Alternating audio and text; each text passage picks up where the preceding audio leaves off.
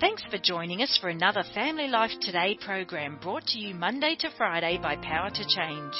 I'm sure you'll hear something today that could give you a fresh perspective on your marriage or family situation. Be encouraged as we join Dave and Ann Wilson. Rejecting passivity is a scary move, and I think it takes a man to step into it, and it happens every single day. It mm. not you reject passivity one time. It's like every day there'll be a situation in your family room, in your house, at work, where you have to reject this passivity. I'm not going to do anything or say anything and step into it. So you've been my pastor for 30 years. that sounds weird to say I'm your pastor. No, you are. You're I'm your pastor. husband. I'm not your pastor. and pastor. my pastor, but I think, I mean, think about how many messages I have not only You've heard, had to endure. No, how many I've heard you give, but how many I watched you write, I've watched you study for them. 30 years times mm. probably 30 weeks a year or so, so almost a thousand messages. Man, oh man, I'm better because I'm better because of you. And I think one of my favorites is when you preach on real man. Real man. Which it the four pillars of manhood. Yes, it doesn't even make sense that I would like that, but maybe because I've had three sons, brothers, but when I hear it, there's something in me, even as a woman, that gets excited for our men to hear this. So we're going to talk about that today. Yeah. Yeah, I mean, I get excited about it obviously because I don't think men know what a man is.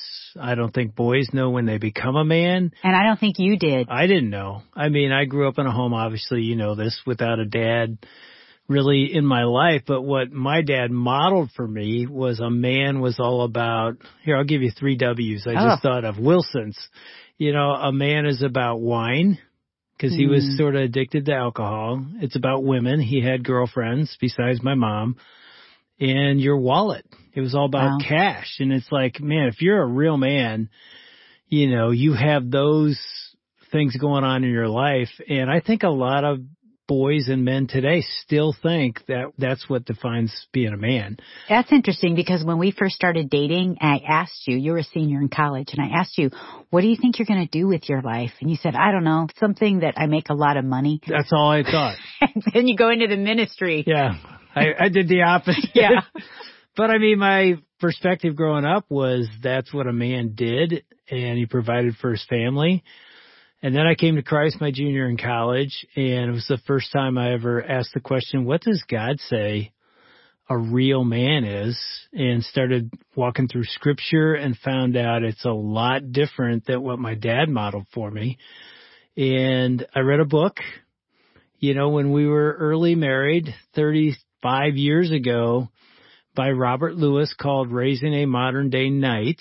You loved that oh, book. Oh, it was awesome because it not only described this is what a godly man looks like from scripture, but it also gave you a journey, a rite of passage for boys to become men. And so it was like the guidebook for me with our three sons to say, okay, what's the rite of passage going to look like for CJ, Austin, and Cody as they grow up and to become a men. And if you're a woman listening right now, you're thinking, okay, I'm checking out because this is a man talk. Don't check out.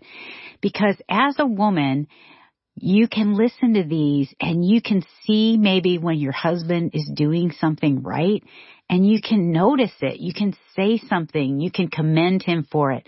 And if you have sons, these are the things that we can start pouring into and even complimenting our sons when we see them doing it and even kind of teaching them this is what it could look like. I'm thinking a lot of moms are single moms and maybe you don't have a husband in the house, but you can teach these and Dave, you'll also talk about finding other men to be pouring into their boys.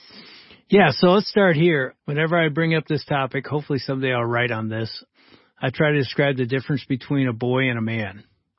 Because manhood has very little to do with age. You know, you can be a teenager and be a man. You can be a 50 year old man and be a boy. Mm. It's really characteristics of how you are living and it's character. It isn't age or whether you have a beard or not. It is character. And so I love to walk through something I listen to other men talk about, I've read about, and then I just sort of put into my own words like, here's what a boy is, here's what a man is. So I call it the difference between boys and men starts here. Boys take, men give. Boys ask, does it feel good? Men ask, is it right? Boys are all in as long as it goes the way they want. Men are all in until they finish what they started. Boys are all about self-indulgence. Men are all about sacrificial love. Boys are passive. Men show up. Boys expect others to provide what they lack. Men look around to see where something is lacking and they provide. Boys consume. Men produce. Boys are born. Men are made. Boys cheat. Men honor their promises. Boys don't control their lust. Men choose to control their temptations. Boys choose anger fits. Men choose paths to peace. A boy thinks his life is all about him. A man knows his life has been given to him to serve others.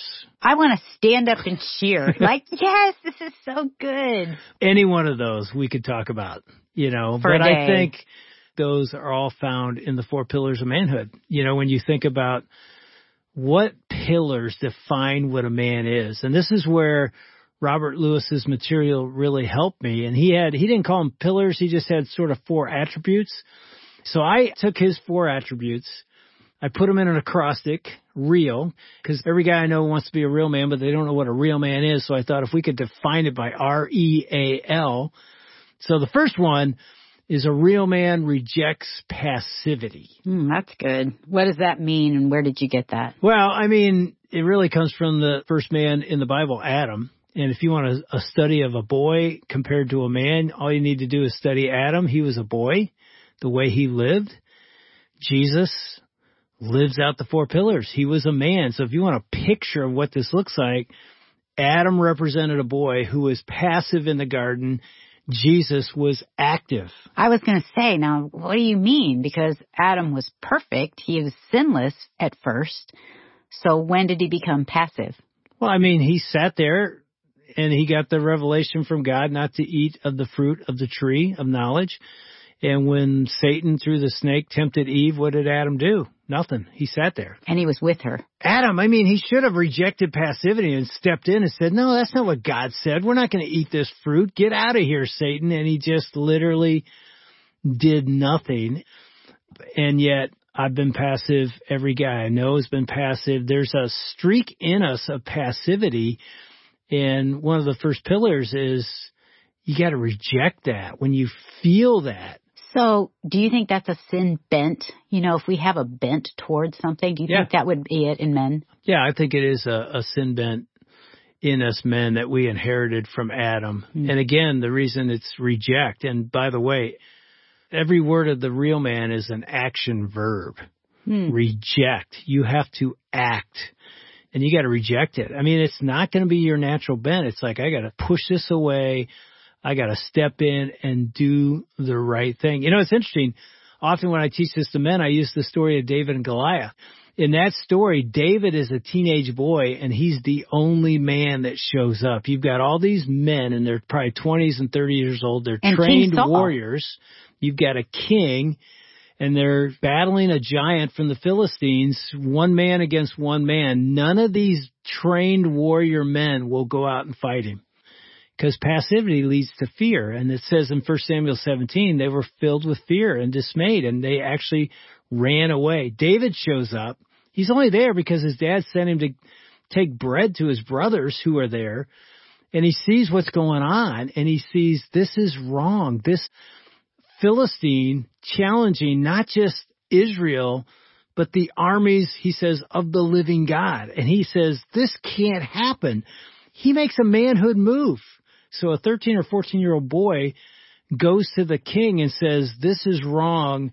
If nobody's going to go fight him, I'll fight him. That's rejecting passivity. That's stepping in to do what a man should do. I love that story too because he wasn't confident in his own skills and he probably was skilled seeing that he killed a lion and a bear. But he was more confident in the God that he served. And even that alone shows so much about David's character. Yeah, we're going to find out that part of the story later, what he says even when he faces Goliath. But you did answer my question because I was thinking, why are men passive? Because I'm talking to wives and friends like, why won't my husband step in or step up?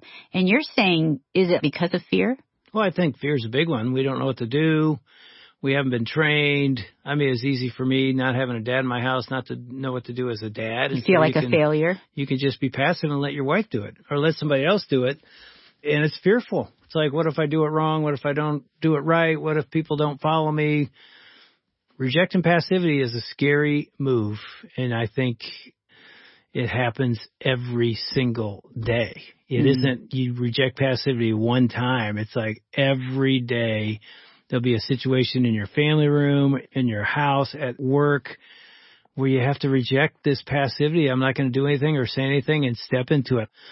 I remember a time when I went over to our oldest son's school at lunchtime just to be there and hang out. They sort of encouraged us as parents sometimes to show up. Long story short, I end up at lunchtime. I'm out on the playground with all the boys and I split them up into two teams and I have a football and we start playing a little touch football.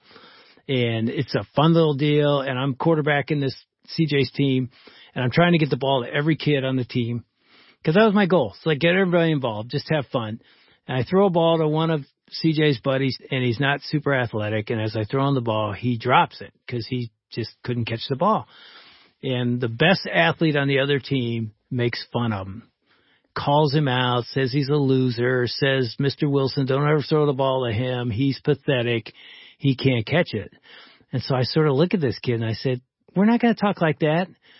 You don't make fun of somebody on the playground. He just sort of waved his hand at me. So we kept playing, and later I tried to throw the ball to this kid again because I wanted to get him involved, and he dropped it again. And this other athlete on the other team just goes off like he's pathetic, he's a loser. I told you not to throw him the ball, never throwing the ball. He's the worst kid in the school type deal. And at this moment, I'm like, I'm done with this kid. This is wrong. He's making fun of a kid. You can see that it's affecting him. I can also tell this has been said to him a lot. So in a gentle but firm way, I go over and grab this kid who's making fun of him just by uh, his shoulder. You just I guide just, him? Just sort of guided him over to this teacher who was standing by the door to go back in the school. And I'll never forget it. I was walking over and I said, Hey, he needs to go in he shouldn't be out here in the playground anymore. And she looks at me and she's like, and you are who? It's like she's never seen me. I'm like, oh, oh, I'm, I'm CJ Wilson's dad. I'm just here, you know, playing with the kids at lunch. And she goes, and so you think you have the authority to remove a kid from the playground? And I'm like, well, I mean, he's been rude and making fun of this kid and it's just wrong. He needs to go in. And she's like, well, I haven't seen it. So he's good to go. And so I'm like, oh my goodness, she's not going to even do anything. Well, this kid turns to me and goes, yeah, I told you you're being a jerk. You shouldn't have grabbed me and brought me in here. And she looks at him and she goes, okay, you're going in. So she saw it and she took him in and that was the end of the day. I mean, it was like, okay, so I sort of rejected passivity and so I removed a kid from this situation. I'm well, thinking, I haven't thought of this before, but I'm thinking of CJ, our son. I love it. You defended this boy like that CJ got to see that because it was really he was this boy was being a bully. Yeah, he's definitely being a bully. And it somebody needed to do something and I was that guy and I thought that was the end of the story until later that week there was a parent teacher conference and I was in one of the rooms talking to a teacher and I turned to walk out of the room and this mom walks up to me and says, "Are you CJ Wilson's dad?" And I thought, oh no, this is the mom of the bully, you know? and I go, yeah. She goes, you're Dave Wilson? And I go, yeah. And she starts to cry. And I said, do I know you? And she goes, I'm Tommy's mom. She goes, Tommy came home this week and told me that you stood up for him on the playground and you stood up against the bully who's been bullying him his whole grade school years. And I just want to say thank you because my son came home with an identity he's never had. And I remember standing there, I'm tearing up right now. Just remember that moment, just thinking, That's what happens when a man rejects passivity. Mm. I mean, I didn't think anything happened that day, and I had no idea that moment was a moment his mom and probably Tommy will never forget. That's what happens when a man steps up Mm. and does what a man's called to do. It's just one of the four pillars. That's a big one though. I mean, I am still teary thinking about this Tommy boy. Like, that's huge. And the fact that you saw it and you did something about it because it would be really easy just to say, oh, well, this has, happens all the time. And I know that when you step into our family situation or you initiate things, I love it because you don't do it in a domineering way. You do it in a like, I want to serve you and love you and I want to step into this situation with you. And that to me communicates so much love. And I think reject passivity comes out of the E. I say the E is a real man engages with God. I always think of a kickoff team when the kickoff team kicks off that football and the guys run down the field to tackle the ball carrier. They are given an assignment. Stay in your lane and go through anything and everything to get to the ball. So if there's a wall in front of you, you crash through the wall. I mean, those are the guys, they're, they're nuts. They just put their helmet down and they, they go after that ball carrier with everything they got. And I thought that's the image that men should have to pursue God. And he's not running away from you. He's running to you, but it's like, I'm not going to just passively show up at church one hour a week and that's it. No, no, no. I'm going to know God. I'm going to pursue him. I'm going to open his word. I'm going to engage with God. And out of that engagement with God, that relationship with God, that strength comes from Christ to us to give us the power to reject passivity. You can't reject passivity in your own strength, but if you have a real walk with God where you are engaging with Him daily, hourly, maybe even at times every five minutes, you are just locked in with Jesus in a real relationship. That gives you strength to be a man. And I tell you, we live in a culture where men say, oh, men that need God, men that need Jesus, they're wimps, they're weak. You know, real men are strong, they don't need help. No, the, the opposite is true. The strongest moment in a man's life is when we're on our knees praying for strength. That's strength. That's a real man. I have no qualms admitting I am a weak person that needs God's strength to be the man that you deserve as a husband, my boys deserve as a dad. That doesn't happen in our own strength. You have to engage with God for that to happen. I think every woman listening is thinking, yes, I long for my husband to do that because so many of us feel like we're the ones that are initiating spiritually, like, guys, we should go to church and and sometimes the husband just kind of tags along. So for the dad, for the husband to be the initiator or just being the one to say, yeah, this is what we need to do. I feel like it takes the weight off of us as women because we carry that. We're thinking about that a lot. So why don't men do that? I think we think we can do it in our own strength. And then we get to the end of our strength and then we fall on our knees. And I think you got to start on your knees. Don't end on your knees. Start today. Start every hour saying, God, I need your strength. You know, it's interesting. You go back to the David and Goliath story, and when David goes to King Saul and says, I'll go fight him, Saul's like, You're not going to go fight him. You're a boy. You're not a trained warrior. What does David say? David tells a story about when I'm in Hmm. as a sheep herder, when I'm with the sheep, uh, God delivers me to kill a bear or a lion to protect the sheep. What he's saying is, I know God. When nobody's looking, I'm in private. God and I have a relationship. I'm engaging with God. I'm seeing the power of God. The same God that delivered me from the lion of bear is going to deliver me from Goliath. He's saying to Saul, I know Almighty God, and that God is going to bring victory today. All I know is King Saul said, okay, and let the Lord be with you. That was David engaging with God. What you do in private will one day become public. And so everything we do as men is determined by what we do in private. So I'm saying to guys, you want to be a real man? Engage with God. In fact, the E is where it all starts. So I would challenge a man listening today, don't start with the R, start with the E. Start meeting with God. Open the Word of God.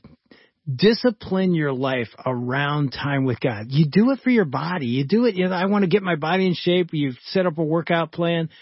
Do the same thing with the word of God. Say, God, I don't know you. Jesus, I don't know you like I want to know you. Pursue him with everything you got and watch him meet you and give you strength. And out of that strength, you can go to the R, which is reject passivity.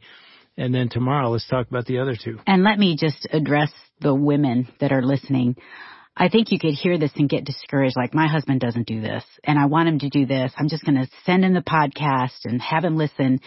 And here's what I would say. Instead of nagging him or even relaying your disappointment, the best thing we can do to encourage our guys is to catch them when they're doing something right. Let's take the R, like to reject passivity.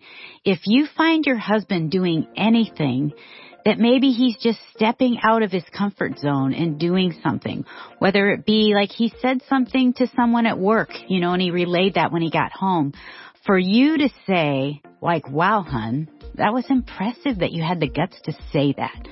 So let's catch them. It's easy just to complain and we're seeing the things they're not doing, but let's start seeing the things that they're doing right and calling it out because you'll be amazed and we're not doing it as a form of manipulation, but it's a form of encouragement to our men.